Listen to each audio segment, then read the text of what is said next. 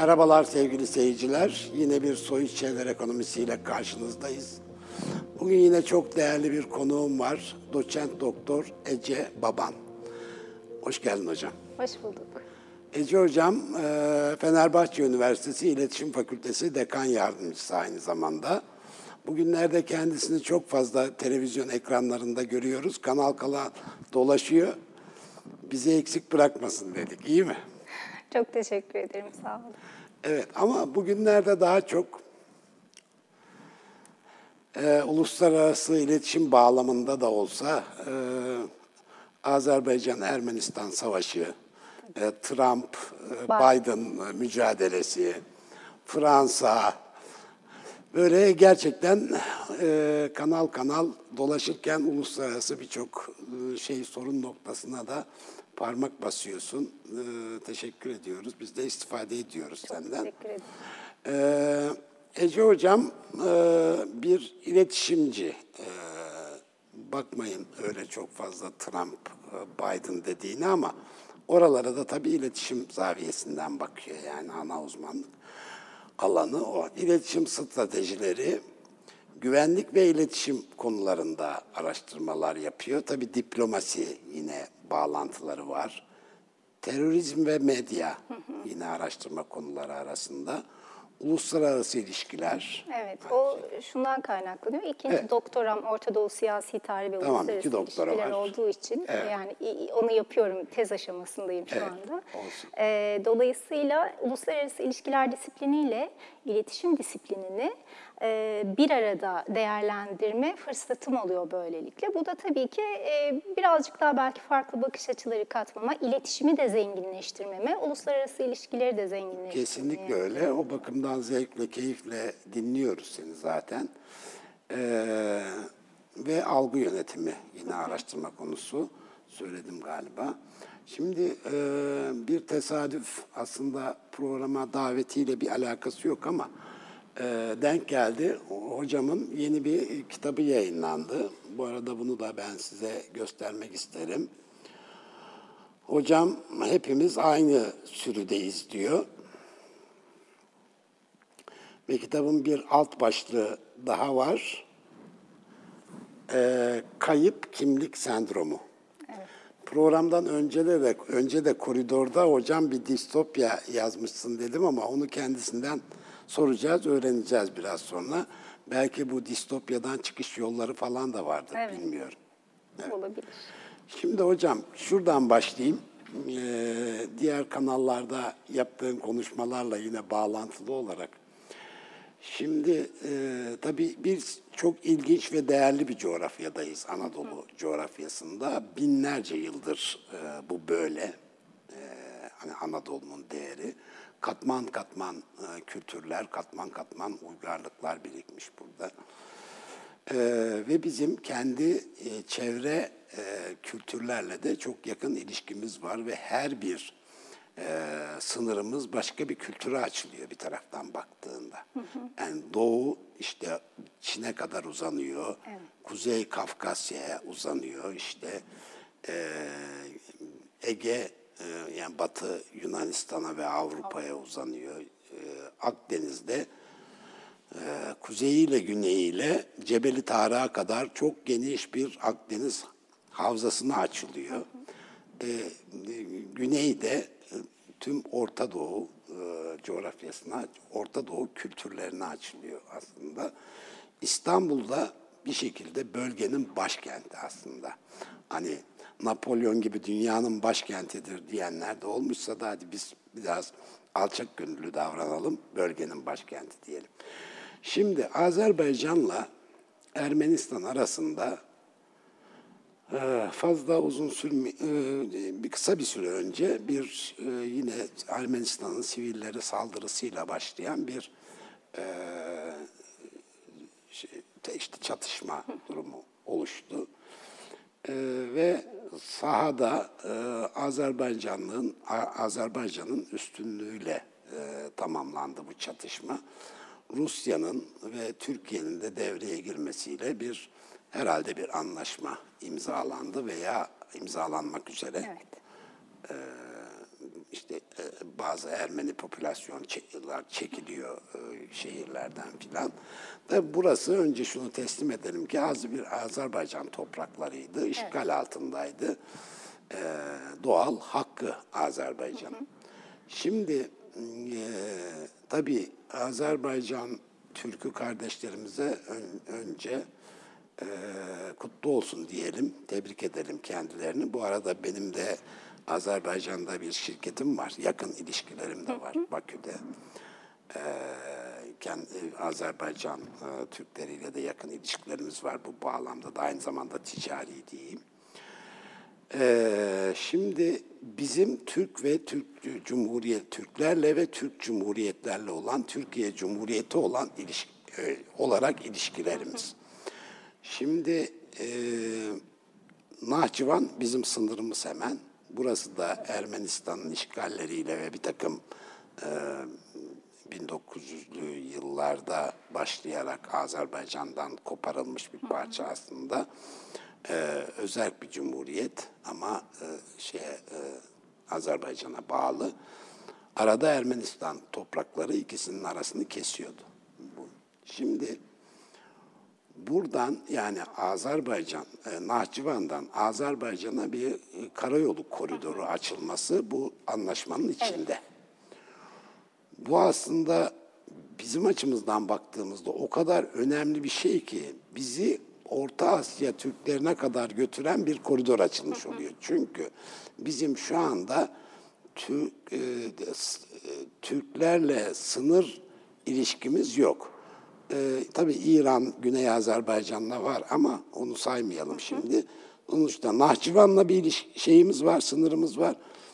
O da e, yanıltmayayım seyircilerimize ama 11 kilometre filan galiba. Çok kısa bir, evet, sınır. kısa bir sınır. Şimdi o sınırdan başlayarak bizim e, Nahçıvan'la Azerbaycan arasında açılmış olan bu koridor aslında Türkiye'yi de uçsuz bucaksız bir Türk coğrafyasını açmış oluyor. Buradan başlayalım. Ne diyorsun? Bu bizim için çok önemli. Şimdi Azerbaycan'la Ermenistan arasındaki aslında bu e, Azerbaycan'ın toprak savunması. Çünkü Ermenistan topraklarının %20'sini işgal etmiş. Dolayısıyla da Azerbaycan artık sivillere de yapılan bu saldırı sonrasında kendi topraklarını geri almak için ciddi bir askeri güç e, sarf etti ve çok da önemli bir başarı kazandı. Tabii bölgede baktığımız zaman e, Azerbaycan'ın bu başarısı tabii Türkiye'nin verdiği destek çok önemli. Şimdi Azerbaycan evet topraklarını geri e, aldı ve e, Rusya'nın da aslında Paşinyan'ı çok fazla desteklememesi ve Azerbaycan topraklarının Azerbaycan'a verilmesindeki tutumu. Bu da çok önemli. Bunu bir parantez için almak lazım. Çünkü Rusya bu bölgede gerçekten belirleyici bir güç. Ee, neyi belirleyici bir güç? Dengeleri belirleyici bir güç. Evet. Tabii ki sınırları belirleyen bir güç diyemeyiz ama dengeleri belirleyen bir güç. Ee, dolayısıyla e, bu Azerbaycan'ın topraklarını alması için büyük bir başarıdır geri alması için büyük bir bölümünü çok önemli büyük bir başarıdır. Ee, işte Şuşa kentinin alınması moral motivasyon ve psikoloji açısından çok önemli bir başarıdır. Ama beraberinde Azerbaycan'la Türkiye'nin bu birlikteliği ve bu e, birbirlerine e, bağlılığı e, hem onların toprak kazanımları için hem de Türkiye'nin bu Nahçıvan e, koridoru ile birlikte aslında. Tabii bu koridorun kontrolünün kimlerde olacağı ve bu koridorda kimlerin bulunacağı da çok önemli. Bu da diğer bir önemli konu. Çünkü e, koridorun kontrolü sonuç itibariyle şu anda daha çok ağırlıklı olarak belki e, görüşmeler devam ediyor Rusya ve e, Ankara yani Moskova ve Ankara arasında görüşmeler devam ediyor. Türkiye'de sahada olacak ve ortak bir aslında barış gücünü koruyacak bir devriye de e, ortaya çıkacak. Bunlar Bunların hepsi çok önemli. Türkiye'nin hangi noktalarda bulunacağı ve bu koridoru aslında Türk dünyasıyla olan bağımızı güçlendirmek için nasıl bizim için bir fırsat olarak kullanabiliriz? Bunu kurgulamak çok önemli. Neden? Çünkü dünyada şu anda artık küresel güçler ve çok kutuplu bir dünya sisteminden bahsediyoruz ama aynı zamanda bölgesel güçler de var. Artık küresel güçler tek başlarına bir şeyi yap dediği zaman ya da bir şey olmasın dediği zaman dünyada her şey ona göre şekillenmiyor. Evet. Bölgesel güçler de e, varlıklarını o coğrafyada ne kadar geniş etki alanı sağlıyorlarsa o kadar e, fazla e, ön plana çıkartabiliyorlar. Türkiye'de bu noktada işte diğer Türk Cumhuriyetleriyle ilişkisini e, geliştirmek ve gerçekten bu e, Türk dünyasında bir birlik sağlayabilmek için bu iletişimini e, sınır olarak da aslında Azerbaycan üzerinden de e, enerji için bu çok önemli. Özellikle e, diğer e, Türkiye Cumhuriyetlerinde enerji konusu da çok çok önemli. Hem onların e, kendi içlerindeki kullanım açısından hem de dünyaya ihracatları açısından. E, bütün bu e, maddi manevi bir değeri var. Psikolojik bir, bir değeri var. Dolayısıyla bence Türkiye için ve Türk dünyası için çok güzel bir fırsat ee, ve çok önemli bir adım. Ama dediğim gibi burada önemli olan şey masada evet önemli kazanımlar var, sahada da önemli kazanımlar var. Türkiye burada hangi noktalarda rol oynayacak? Dolayısıyla bunu iyi değerlendirmek lazım. Bu açıdan da bakarak sadece Azerbaycan'ın e, zaferinin hani zaferi altına e, odaklanmadan, bu konuya odaklanmadan tüm Türk dünyasının e, birlikteliği ve e, tekrar e, o birlikteliği kuvvetlendirmek için neler yapılmalı, diplomasi nasıl işlemeli, ilişkiler nasıl geliştirilmeli, e, bunların da masaya yatırılması ve çok dikkatli aslında stratejiler e, oluşturulması gerekiyor. Yani bu buradan baktığımızda aslında Azerbaycan'ın kazandığı bu zafer bizi de ilgilen, tüm, ilgilendiren ve tüm Türk dünyasını ilgilendiren çok önemli bir zafer. Bir örnek aslında hani e, örnek olması açısından da çok önemli. İlişkiler Nasıl? açısından. İlişkiler tabii ki. Evet. İlişkiler açısından bir örnek olması da e, çok çok önemli. E, dolayısıyla bu tür birliktelikler, birlikte e, yapılan hareketler ve desteklemeler e, diğer e, Türk Cumhuriyetleriyle de alakalı olarak e, Türkiye'nin işte e, işbirliği içerisinde olması, ulaşım sağlayabilmesi, bu koridoru kullanarak o bağı güçlendirmesi e, bence çok kıymetli. E, bunun hani e, adımlarının da hemen atılması gereken bir durum olduğunu çok güzel. söylüyorum. Yani bir bölgesel güç olarak Türkiye'nin Azerbaycan'ın arkasında durması aslında diğer Türk Cumhuriyetleri için de güzel bir örneklik Kesinlikle. teşkil ediyor. Haklı davalarında evet. Türkiye Cumhuriyeti onların da arkalarında durabilir anlamı taşıyor. Evet. Bu, bu bakımdan da çok önemli. Ben e, politik, e, diplomatik ilişkilerden daha ziyade sivil ilişkileri önemsiyorum. Biraz önce konuşmamın başında da söylediğim gibi İstanbul e, gerçekten bölgenin başkenti.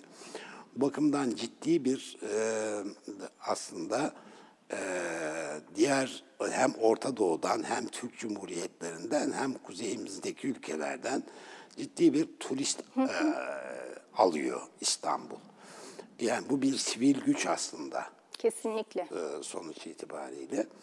E şimdi bizim e, Türk Cumhuriyetleri zaten e, işte bir e, bağımız var. E, hem ırk e, birlikteliğimiz var hem kültürel hı hı. bağımız var ki ikincisi çok daha önemli.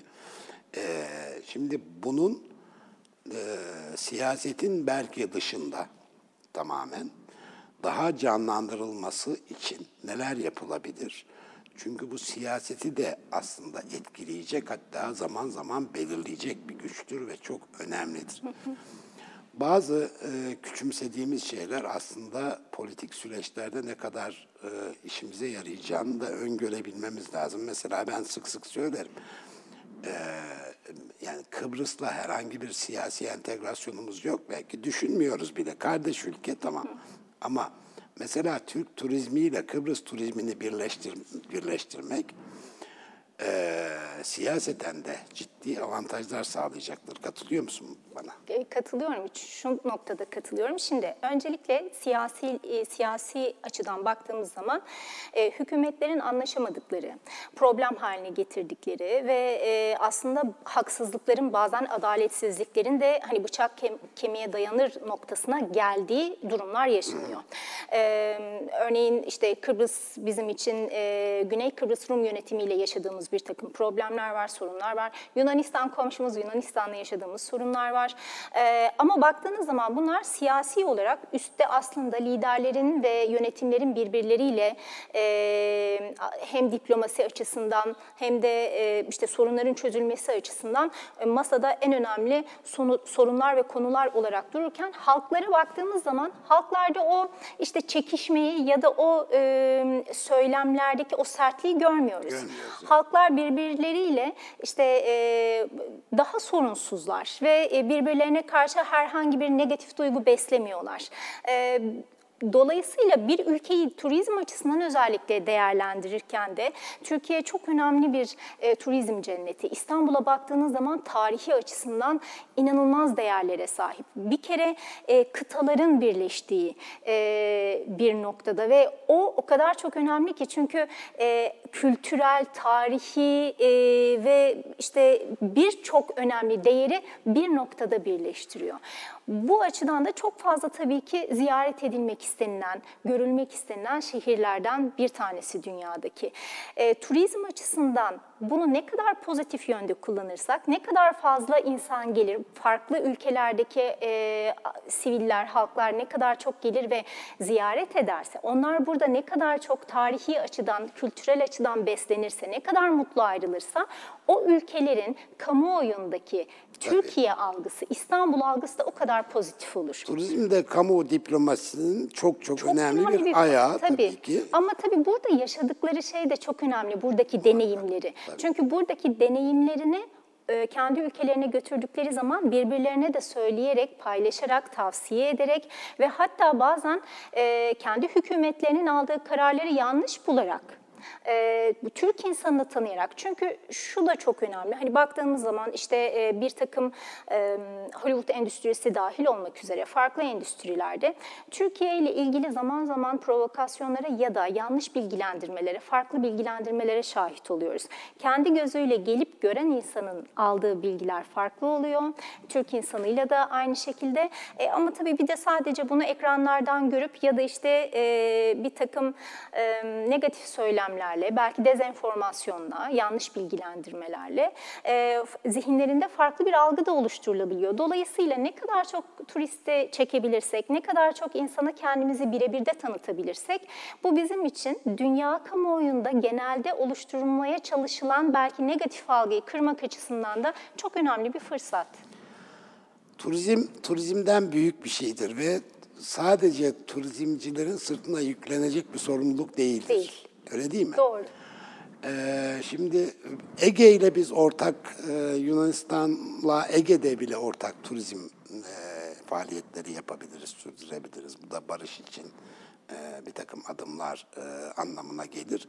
Evet, Yunan toplumu ile Türk toplumu arasında gidip geldiğimizde görüyoruz. Yani hiçbir e, ön yargı ya da negatif duygu e, yok. Elbette ki e, devletler kendi menfaatlerini elbette ki koruyacaklar. Bu ayrı bir konu. E, ama e, Yunanistan'la e, hani bu kadar yakın iki ülke e, barış ortamının e, oluşturulması bu toplumdan güç alarak çok kolay yapılabilir aslında. Yani iki toplumdan da güç alarak yapılabilir. Aslında bunu Ermeniler için de düşünebiliriz. Ermenistan sonuçta küçük ve yoksul bir ülke şeyde işte Azerbaycan'la aramızda. Ee, bir ara girişimler olmuştu Azerbaycan'la kapıları açma filan gibi. Aslında Azerbaycan bu adımları değerlendirebilseydi kendi toplumu için de çok e, yararlı olurdu.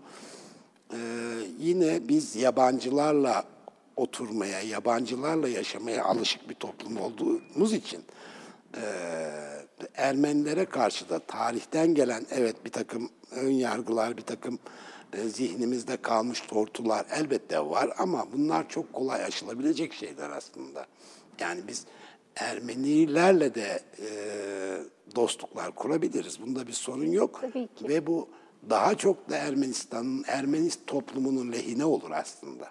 Yani burada zaten e, Ermeni halkıyla herhangi bir problem Tabii. yok.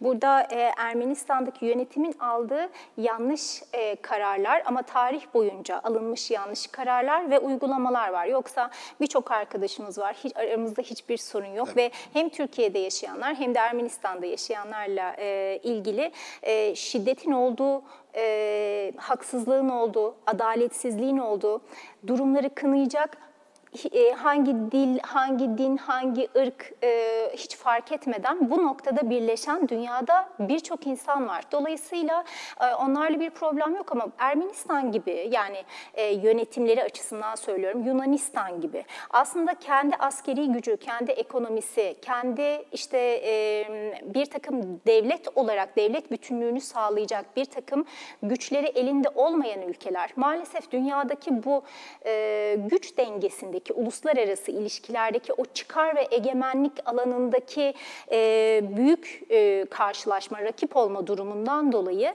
e, başka kendilerinden daha güçlü ülkeler tarafından yönlendirilebiliyorlar. Evet. Ve e, daha fazla askeri güce sahip olmak için, ekonomik anlamda desteklenebilmek için, bölgede önemli bir e, güç haline, aktör haline gelebilmek için de kendi topraklarını üst olarak kullandırabiliyorlar ya da e, kendi yönetimleri işte o yönetimlerin bir takım e, hedeflerini gerçekleştirmek için adımlar atabiliyorlar. Aslında ülkeler tamamen bundan kurtulup e, kendi komşularıyla kendi güç ve varlıklarıyla birlikte ilişkiler kurup o bölgeyi, o coğrafyayı güçlendirseler, bu e, birazcık ben bunu sömürü düzeni olarak da görüyorum. Bu sömürü düzenine de karşı bir duruş sergileyecekler. O coğrafyanın ülkeleri hep birlikte. Dolayısıyla e, hep şunu söylüyorum, önemli olan tabii ki ülkelerin ulusal çıkarlarıdır. Bu çıkarlar doğrultusunda adımlar atılır, e, stratejiler oluşturulur. Ama bu adımları atarken bölgesel çıkarları da düşünmek bence artık bu dönemde, bu sistemde e, bölge ülkeleri için önemli bir fırsat. Çünkü çok kutuplu dünyada küresel güçler artık kendi içinde bir dengesizlik yaşarken bölgesel güçlerin yük- yükselmesi ve coğrafyaların güçlenmesi işte o çok uzun e, yüzyıllardır gelen o sömürü sistemini de ortadan kaldıracaktır. Daha güçlü, daha barış içerisinde birbirini destekleyen e, devletler ortaya çıkacaktır. Karşılıklı dostluklar o Kesinlikle. çıkarları iki taraflı belki de Aynen, büyütecek tabii zaten. Şimdi bizim Türkiye'nin komşuları ne kadar iyi olursa biz de o kadar iyi oluruz. oluruz. Biz ne kadar iyi olursak komşularımız da o kadar iyi olur. Böyle bakarsak e, menfaatleri daha fazla büyüteceğiz. Daha fazla yarar paylaşacağız kendi aramızda. Tabii ki. Şimdi mesela düşünüyoruz Orta Doğu kaynıyor. Ee, bizim sınırımızda e, inanılmaz e, çatışmalar oluyor ya da e, ülkeler bölünüyor, toprak bütünlüklerini koruyamıyorlar. Şimdi şu en basit haliyle şöyle düşünelim. E, dairenizde oturuyorsunuz, yan apartmanda yangın çıktı. Aman yan apartman yanıyor canım, bana bir şey olmaz, ben televizyon izlemeye devam edeyim, hayatımı devam ettireyim diyemezsiniz. Diyemezsiniz. Neden? O yangın size de sıçrayabilir çünkü. Dolayısıyla o yangını söndürmek için sizin de gidip yardım etmeniz gerekiyor. Yani o yangının kontrol altına alınmasına bir rol üstlenmeniz gerekiyor. Bu rolü de üstlenirken işte yangın sönsün, sorun çözülsün, düzen gelsin diye adım atmanız lazım. Aynı şey coğrafyalarda ülkeler için geçerli. Ağzınıza sağlık. Vallahi ne güzel söylediniz. Bu güzel cümleyle bir ara verelim, bir reklam arası. Sonra hemen devam edeceğiz yine. Çok kısa bir ara sevgili seyirciler.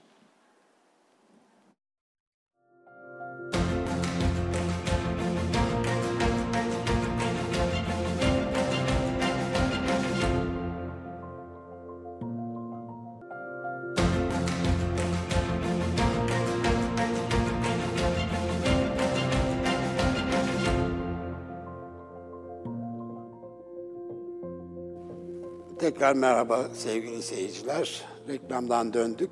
Hemen konuğumuza da dönelim.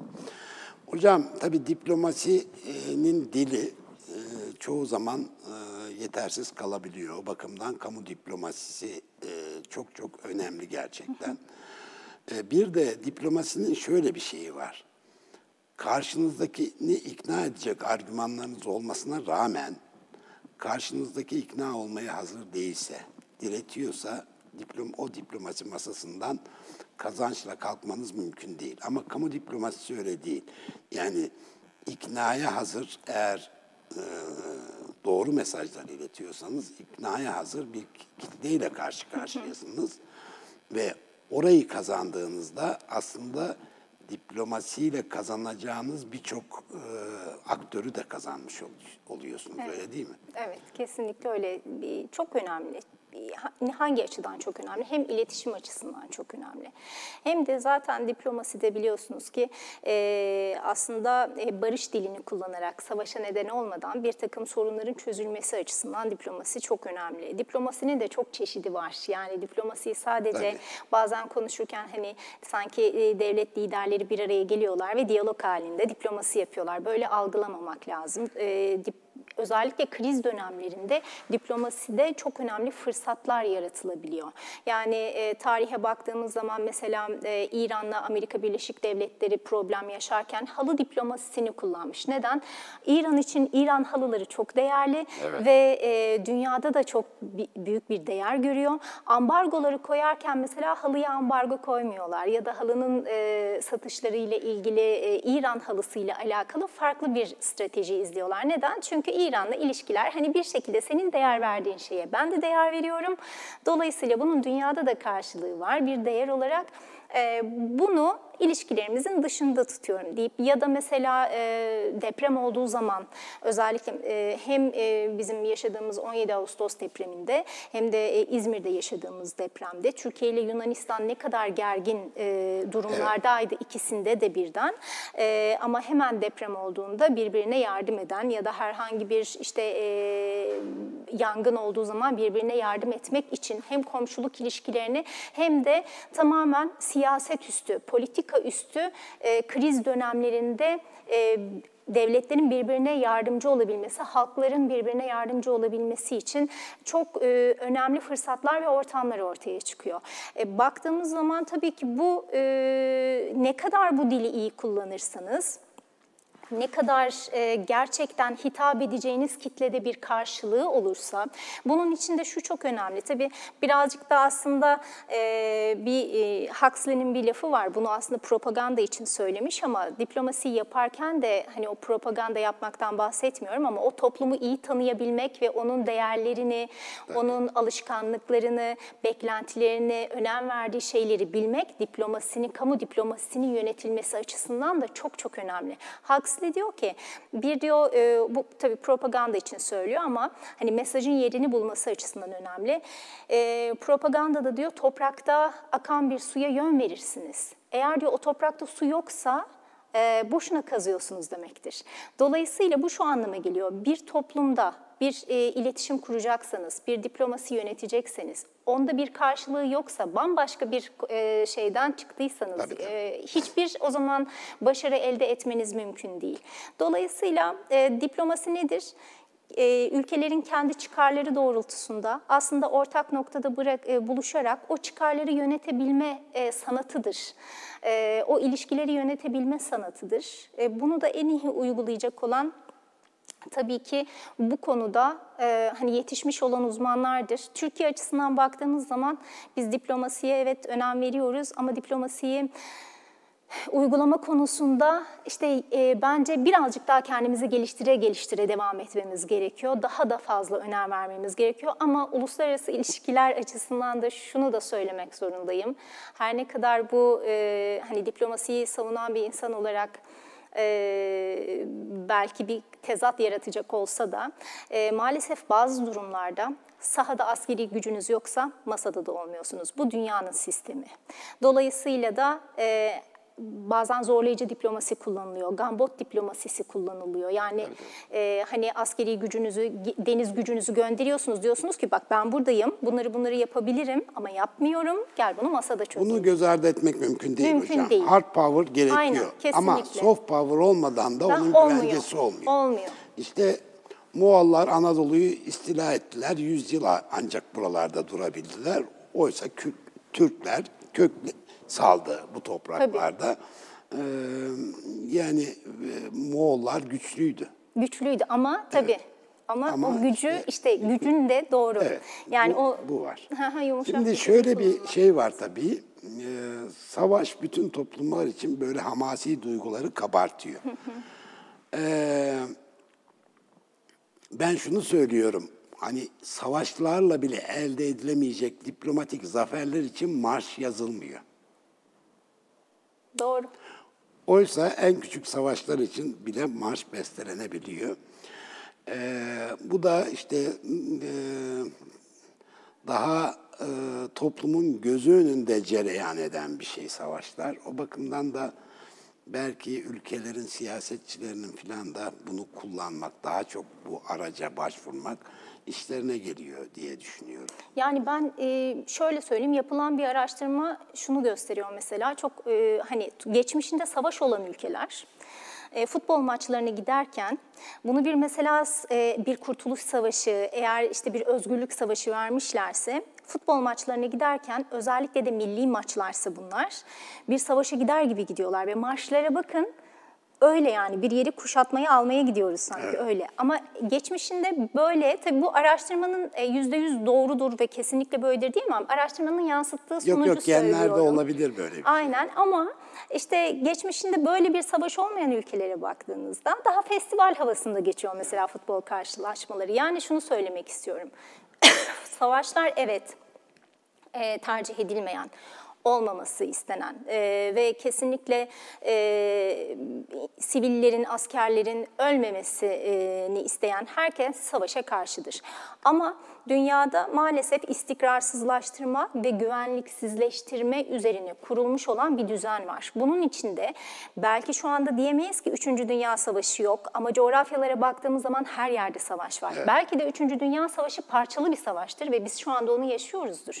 Yani illa e, toplu halde Tabii. ülkelerin birlikte savaşa girmesine gerek toplu yok. Toplu halde savaş dünyanın sonu olur artık. Kesinlikle o savaş olmaz. yani o savaş Zaten olmaz. Öyle, ama öyle. bu maalesef e, işte o istikrarsızlığı sınırları çıkartıp o, o bölgelerde var olabilmek isteyen e, bazı devletlerin kullandıkları e, araçlardan bir tanesi haline geldi. Tabii ki bu e, diplomasiyle çözülse e, çok güzel olur ama o da maalesef onların çıkarlarına ve işlerine yaramıyor. Maalesef. Maalesef. Hocam, e, şimdi e, biraz önce bir uzman e, lafı geçti sözünün arasında. Şimdi tabii mesele sadece diplomasi, kamu diplomasi de değil. Kültürel ilişkiler ve kültürel işbirlikleri ancak farklı kültürleri tanıyarak mümkün. Aslında iletişimde de biraz önce dediğim gibi evet bir mesajı ilettiğinizde karşı tarafa onun zihninde o mesajın bağlanabileceği reseptörler varsa alıyor. Yoksa bu hani virüsten örnek vereyim güncel bir örnek. Eğer bir virüs size bağlanacaksa mutlaka sizde onun bağlanacağı reseptörler olması lazım. İletişimde böyle bir şey. Sonuçta o reseptörleri bulmak da mesajınızın e, hazırlanmasında önemli bir saha ve masa başı faaliyeti gerektiren bir konu. Şimdi ben e, soruyorum. E, bizim Hint uzmanlarımız var mı? Kazak uzmanlarımız var mı? Rus uzmanlarımız var mı? Yani... Çin uzmanlarımız var mı?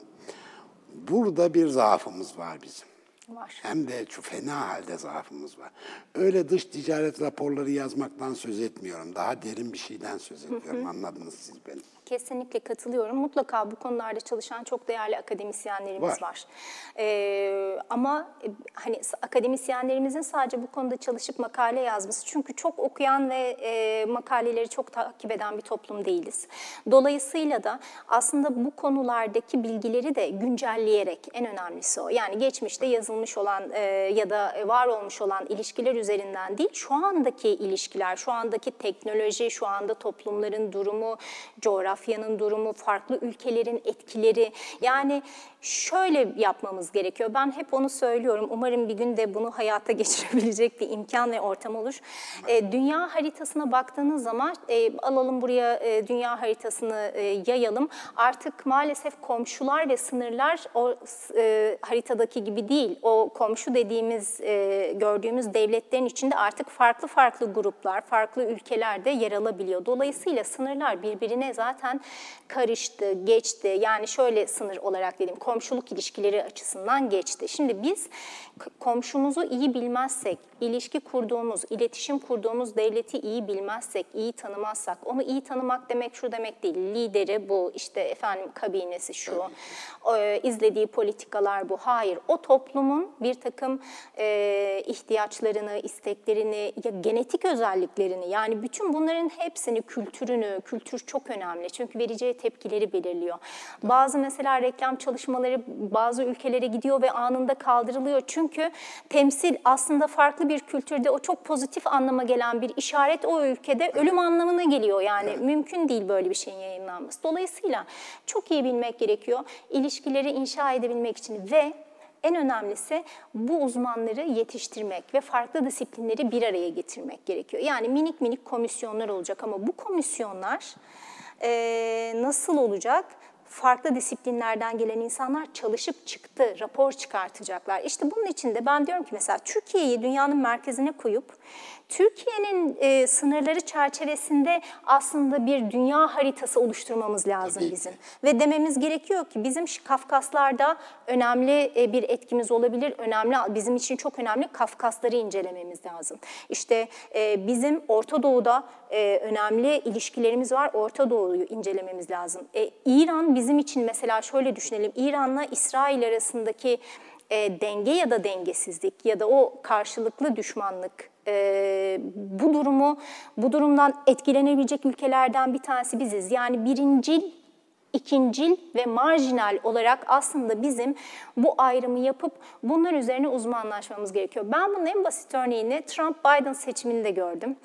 E, biz kendi kendi kültürümüze ve kendi aslında alışkanlıklarımıza göre başka ülkeleri değerlendiriyoruz. Mesela seçimlerle ilgili de öyle oldu. Hani iki lider arasında seçimler değerlendirildi ama arkasında çok farklı etkenler var. Dolayısıyla onları bildiğiniz zaman aslında bir şeyleri doğru okuyabiliyorsunuz. Kendi, kendi e, özelliklerimizle e, çerçeveyi çizip bakmamamız lazım. O toplumları iyi tanımamız, reflekslerini iyi bilmemiz ve bir sonraki atabileceği adımları, izleyebileceği politikaları, işte verebileceği tepkileri de iyi analiz edip proaktif yaklaşmamız Tabii lazım. bir iletişim programı içinde en büyük yanılgı budur. Ben ona kendine iletişim yapmak diyorum. Tabii. Ee, yani karşı tarafta hiçbir anlam ifade etmiyor. Dediğim gibi reseptörleri olmadığı için hiçbir mesajda bağlanmamış oluyor. Bunlar masa bazında hatta bazı e, kültürler için enstitü bazında oluşumlar e, olmalı diye düşünüyorum hı hı, ben. Yani kesinlikle. Çin enstitümüz. Ve buranın çıktılarıyla düşünün sadece siyasetçi değil, herkes istifade eder. Ee, yani dış ticaretçimiz de istifade Tabii. eder, turizmcimiz Turizmde, de istifade eder. Tabii ki siyaset, eğitim.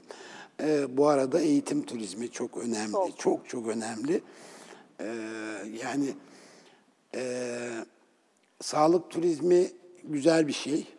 Ee, bize gelir de getirebilir. Ee, yine başta sözünü ettiğim gibi e, güzel ilişkiler sağlar değişik toplumlarla ama eğitim turizmi bambaşka e, derinliği olan bir konu.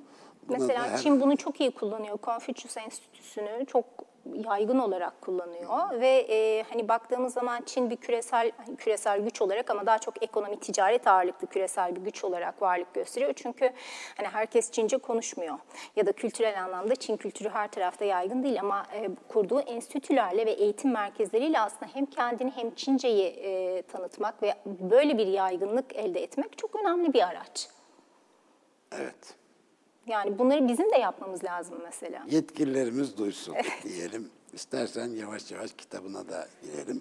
Teşekkür ederim. Şimdi sevgili seyirciler, hocamız bu kitabında adından da anlaşıla, anlaşılacağı gibi bir defa hepimiz aynı sürüdeyiz diye e, tahrik edici bir kitap adı vermiş.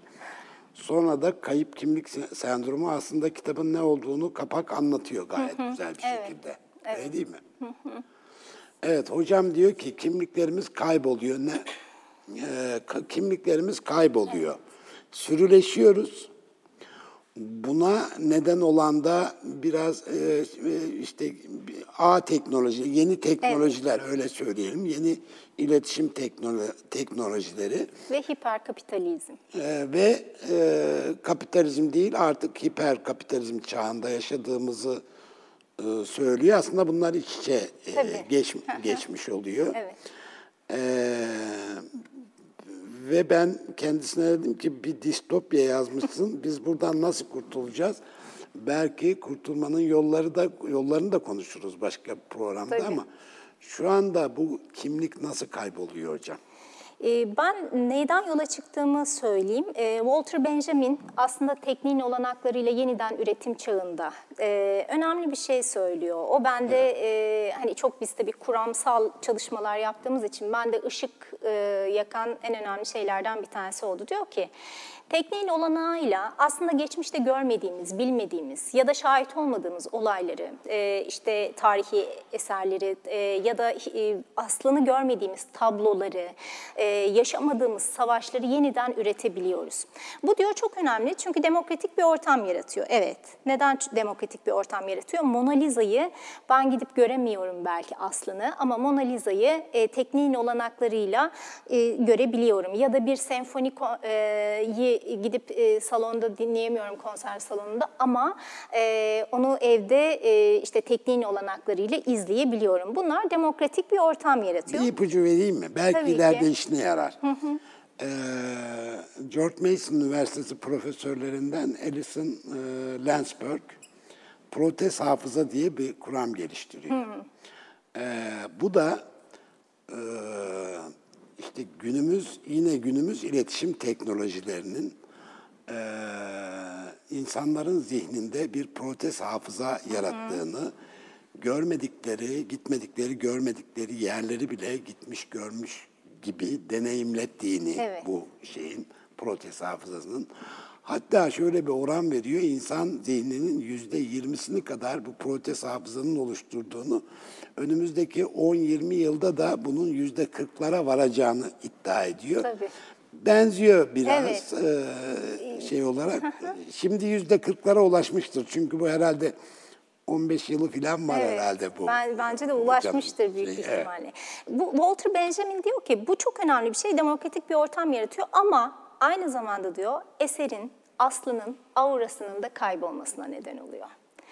Dolayısıyla ben de insanın sosyal medyada kendini en mükemmel ve en istediği şekilde, göstermek istediği şekilde yeniden tasarlarken, yeniden kendini yaratırken kendi aurasını kaybettiğini düşünüyorum.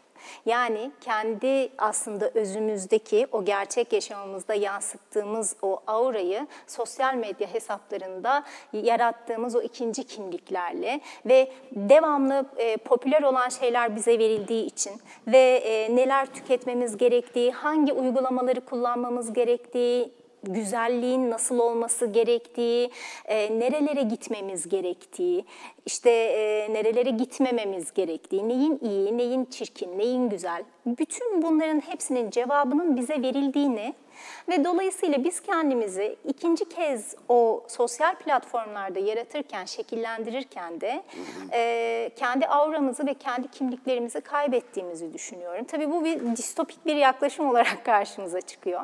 Ama baktığımız zaman bunu aşabilmek için de bence bir farkındalık ve bilinç yaratmak çok önemli.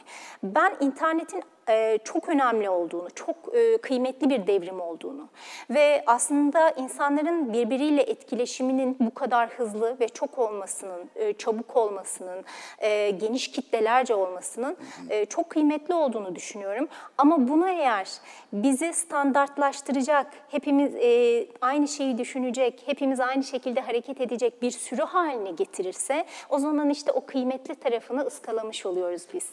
Şu anda e, bizi sürü haline getirdiğini iddia ediyorsun Evet. sen. E, Bunu Tabii bu, bunu söylerken de şöyle söyleyeyim. Yani hepimizi e, mutlaka farkındalık ve bilincinde olanları... Yok sen zaten dışarıdan Söyle- bakarak hepimiz aynı Evet. sürüdeyiz demişsin. Demek Dedim. ki gözlüyorsun. Evet. Sen sürede değilsin biz kendimizi düşünelim. Estağfurullah. Ben de o sürede olduğumu fark ederek zaten e, bu Evet. farkındalığı Bu yakalayarak. tabii tüketim teknolojik determinizmle bağlantılarını Tabii. kurmuşsun. Tüketim toplumu, e, Evet. kitle kültürü, kültür endüstrisi buralarla bağlantılar ve bu konularda kritikler e, yazan Avrupalı düşünür, düşünürlere de epeyce vurgu, Gönderme. vurgu gönderme yapmışsın. E, ben biraz şöyle bakıyorum hocam. Bir, bir doz aşımı olarak görüyorum. Şimdi Jung'un personası vardır bilirsiniz. Yani bi- biz topluma çıktığımızda, sosyal hayatın içine girdiğimizde mesela pijamayla çıkmıyoruz. Bir maske herkes e, takınıyor yani. Persona maske demek zaten. Şimdi sosyal mecralarda da bu böyle ama bunun dozu meselesi var. Şimdi efendim dikiz ve teşhir Tabii. mesela. Of. Şimdi e, ama bir de insanın sosyalleşme ihtiyacı var. Şimdi teşhirle sosyalleşme nerede bitiyor, nerede başlıyor? Yani belki bu teknoloji bunun dozunu kaçırdı. Öyle değil mi? Yoksa Yani tabii şu da var. persona, maske hepimiz takıyoruz. Hepimiz hepimiz yani şöyle bir şey var. Ee, biz aslında bizi mesela ilk kez gören bir insan üstümüzdeki kıyafet, saçımız, makyajımız, e, o günkü ruh halimiz, sinirli miyiz, yüzümüzdeki mimikler bunlara göre kafasında bizimle ilgili bir resim, imaj Evet. oluşturuyor. Dolayısıyla bunu yönetmek de e, bizim elimizde. Ona göre de kılığımıza, kıyafetimize, girdiğimiz ortamlardaki davranışlarımıza dikkat ediyoruz. Yani ev ortamında davrandığımız gibi gidip bir toplantıda davranmıyoruz. Farklı e, kimliklerimiz var üstümüzde. Onlara göre hareket ediyoruz. Ama sosyal medyada artık e, şöyle bir durum var. Benim çocukluğumda e, işte e, biz bir takım bilgileri almak isterken yani böyle e, hani e, müziği, sanatı vesaire takip ederken bazı dergiler vardı. Şimdi ismini vermeyeyim reklam olmasın diye. O dergiler Öldü, öldü. Hey filan mesela ben. Blue Jean falan vardı.